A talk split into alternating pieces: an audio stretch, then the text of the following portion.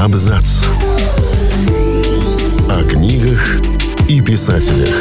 О книгах и писателях. Всем привет! Я Олег Булдаков, и сегодня я расскажу вам о величии Роберта Маккамона и о его лучшем романе. Стивен Кинг, Дэн Симмонс и Роберт Маккамон – три наиболее известных ровесника фантаста, обожающих писать мистику и хоррор. Никаких поединков, сражений и выяснений, кто круче. Скорее наоборот. Частенько добрые отзывы друг о друге, поддержка в интервью, отличные тиражи, а также армия поклонников у каждого. Что еще общего у этих талантливых личностей? О сравнениях, похожих и совершенно разных книгах, а также о самом гении из Алабамы вы узнаете из нашей программы. Сразу после развала Союза книжный рынок, тянущийся к свободно появившейся западной литературе, заполнили пиратские издания. Среди них и роман «Они жаждут» Роберта Маккамона о вампирах, борцах с этой нечистью и месте обеих сторон в современности.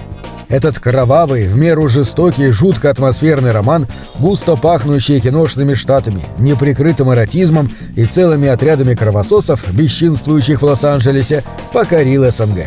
Настолько крутого боевика жители самой читающей страны мира еще никогда не держали в руках. На его страницах бурлила темная сторона американской мечты, отдающая кокаином, бандами мексиканских чеканос, выхлопами чоперов и звоном цепей в разборках ангелов ада с викингами.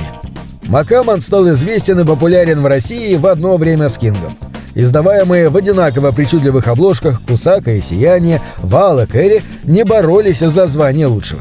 Но через пять лет романы Стивена Кинга стали издавать в именной серии «Король ужасов».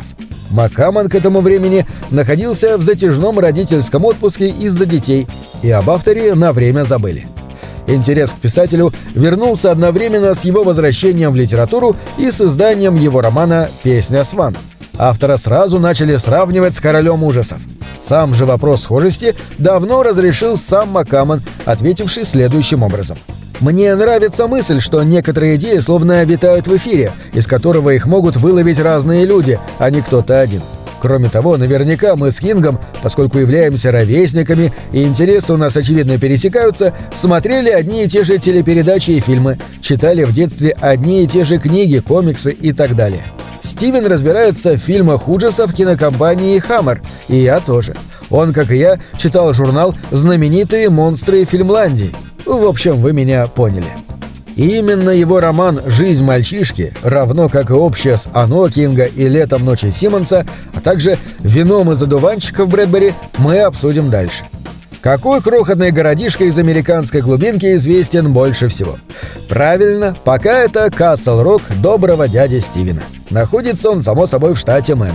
Патриархальный, спокойный, маленький, где все друг друга знают, а если нет, то хотя бы видели. Где-то неподалеку находится Портленд, а до Дерри тоже рукою подать. В считанных шагах от Касл-Рока четверо мальчишек прощаются со своим детством в самой лучшей экранизации произведений короля в фильме «Останься со мной». Почему же Кинг так хотел превратить места своего детства в выдуманный им же Касл-Рок? Из-за удобства, фантазии, знания реалий такой жизни, где пастор крохотной церкви пил как настоящий ирландец, любая ветреная женщина была известна жителям под клеймом проститутки, а все грехи, даже самые маленькие, разрастались словно снежный ком. Как же не захотеть создать отзеркаленный вариант своей родины, где у всех есть свои шкафы со скелетами, делающие книги короля настолько популярными? А вот Хейвен – крохотный городок из «Лета ночи» самой кинговской книги Симмонса. Юг, провинция, компания подростков, только-только подбирающихся взрослой жизни, заканчивающееся лето из детства, велосипедный патруль, 1960 и... зло, прячущееся совсем рядом. Знакомо, не правда ли? Симмонс не был бы Симмонсом, если не написал бы эту историю по-своему. Достаточно открыть первые страницы, почувствовать себя как дома в таком уютном городке почти из штата Мэна и оказаться в другом месте, не менее пугающим и опасным. Такой же подход действует в случае с жизнью мальчишки Маккамона. Знакомьтесь, это Зефир. Не сладкое изделие из яблочного пюре, а именно городок с таким названием. В нем проживает Кори Маккенсон, однажды помогавший отцу развозить молоко и увидевший автомобиль, падающий в озеро.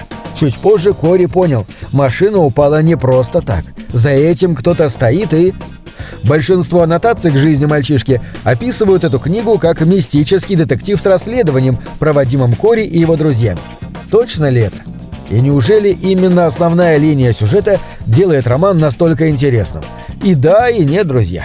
Главное здесь все же другое. Кори, американское детство 60-х, городские легенды и непередаваемо затягивающая атмосфера.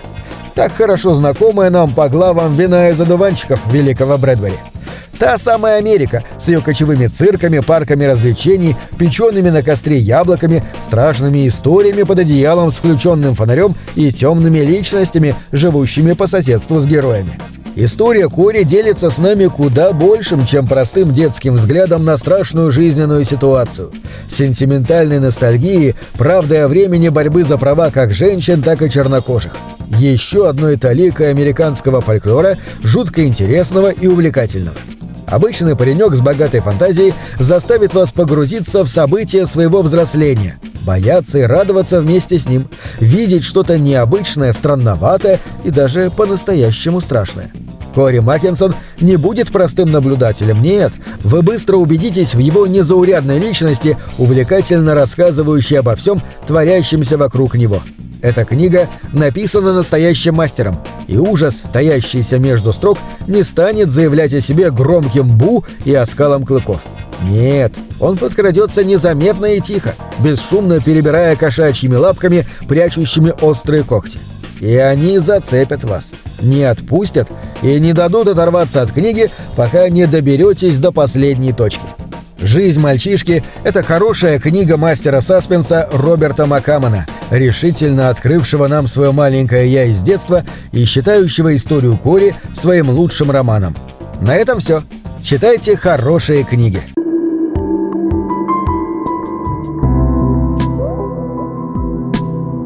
Книги — это двери, что выводят тебя из четырех стен — с ними ты проживаешь другие жизни, а свою умножаешь в тысячу раз. Тысячу раз.